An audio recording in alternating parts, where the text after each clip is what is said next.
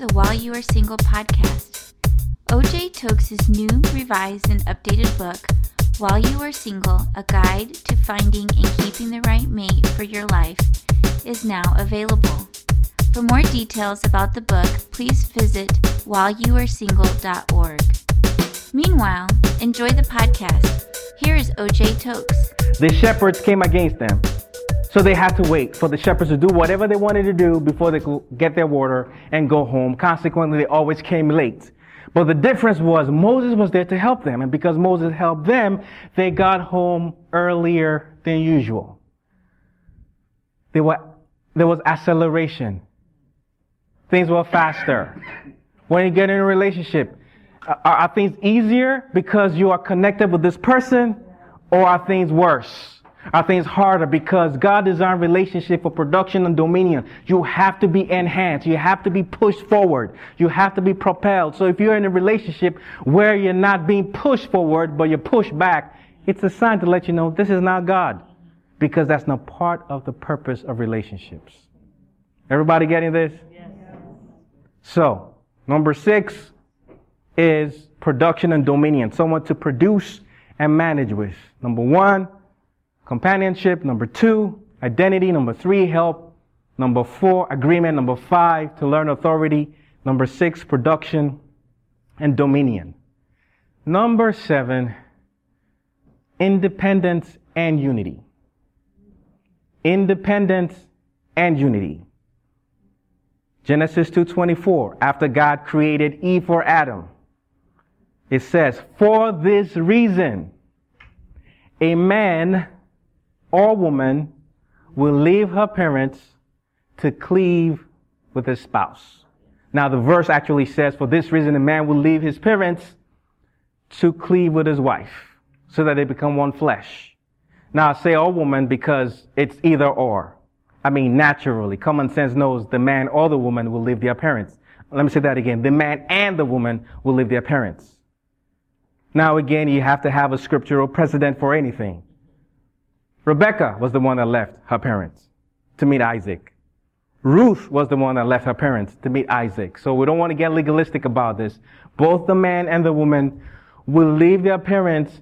Why? They become independent of their parents to unite with their spouse. The reason the man and the woman leave their parents to unite with their spouse is because they become independent of their parents. It doesn't mean you don't love your parents. It doesn't mean you don't care for them. It doesn't mean you should never care for them. It doesn't mean you should never visit them. It doesn't mean you should never be with them. But the point is the priority of the relationship shifts from the parents to the couple. Why is this important? Do you know how many people have been on a, are, have divorced because one of the spouses or both of them didn't understand that they come first, not the parents? Not the family members. The priority is for the man and the woman to take care of each other. If I'm a man, my wife is my priority. If you're a woman, your husband is your priority. Now, because of the relationship, because they're in agreement, because they love each other, because they understand the purposes of relationships and they've been walking in it, they can come communicate. The wife or the husband wants to take care of the parents. No problem. Discuss it. How do we work this out? As opposed to I'm going to do it regardless of what you say. That relationship is not going to last because it's going against the purpose of relationships. The word that has been used a lot is you leave your parents to cleave with your spouse, not bring your parents to grieve your spouse. You leave to cleave. This is critical. You're in a relationship with somebody and they keep making decisions based on what mom and dad says. If you're in a relationship with somebody and they, they subordinate your opinions, your ideas, your insights to what mom and dad says, that's a sign to let you know something is not right. The priority is your spouse. It doesn't mean you don't care for your parents. It doesn't mean you don't take care of each other's parents. It means you guys talk about it first. You communicate how we're going to make this work. That's the point. Purpose of relationship. You leave your parents to be with your spouse. Ruth left her parents. Rebecca left her parents. These examples are there for us. It's real quiet in here. I love my parents, man. You know what I'm saying? I love, that's good. Love them. I love mine too. the, the, the, but you understand there's a principle. Man, Tokes, I'm not ready for it. That's okay. It just means that it's not time yet to get married. Just grow up and understand. Grow up and understand. So number one, help me out. Number one is what? Number two? Number three? Number four? Number five? Number six? Number seven? Independence, unity. And number eight is to demonstrate love and unity. You, you become independent of your parents to unite with your spouse. Number eight is to demonstrate love. Relationships give you the opportunity, regardless of what they are, to practice love, like my wife mentioned earlier. To practice love, to demonstrate love. God is love. There's an interesting dynamic between the Father, the Son, and the Holy Spirit. The Bible calls the Godhead, some call the Trinity. God the Father is love. Jesus is the object of his love, and the Holy Spirit is the power, the spirit of the ability to love. That whole dynamic takes place in the relationship between a man and a woman. For the man, the woman is the object of his love. And the Holy Spirit has deposited love in our hearts, Romans 5 5, that empowers us to love them. To the woman, the husband is the object or should be the object of her love. And the Holy Spirit in her empowers her, gives her the ability to love him.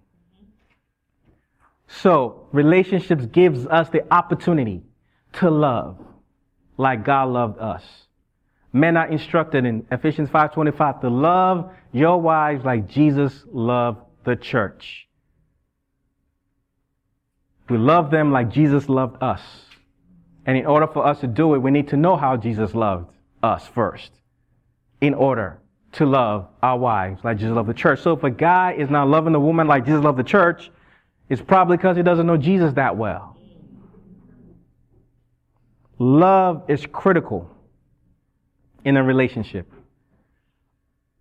So number one, Companionship. Number two, identity. Number three, help. Number four, agreement. Number five, account- number five, yeah, it's accountability, and the word I used was to learn authority. Number six is okay, production and dominion. Number seven, to be independence and unity. And number eight, to demonstrate love. And I want to close with this. Some of you may have heard of the story about an island where all the feelings lived on that island. All the feelings lived on that island. There was knowledge was there, sadness was there, happiness was there, love was there.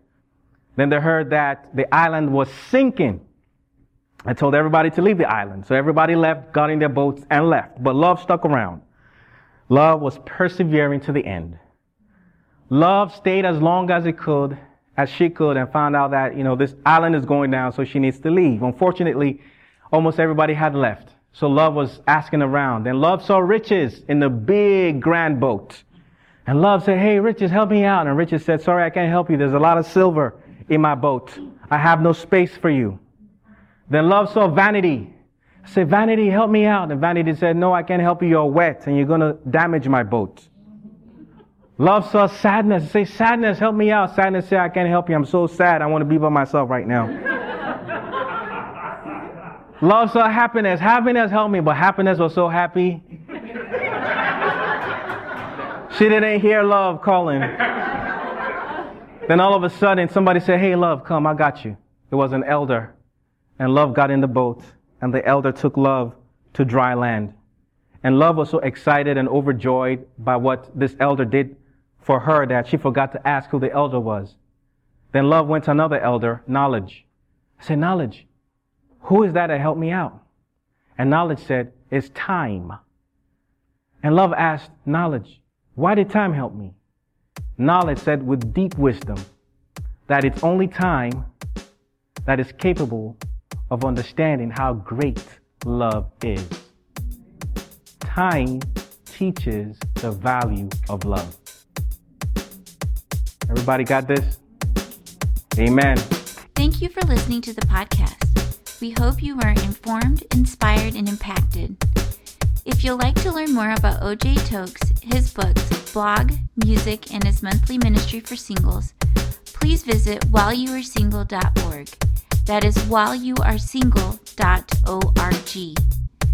If you've been blessed by the podcast, we encourage you to please share it with your friends.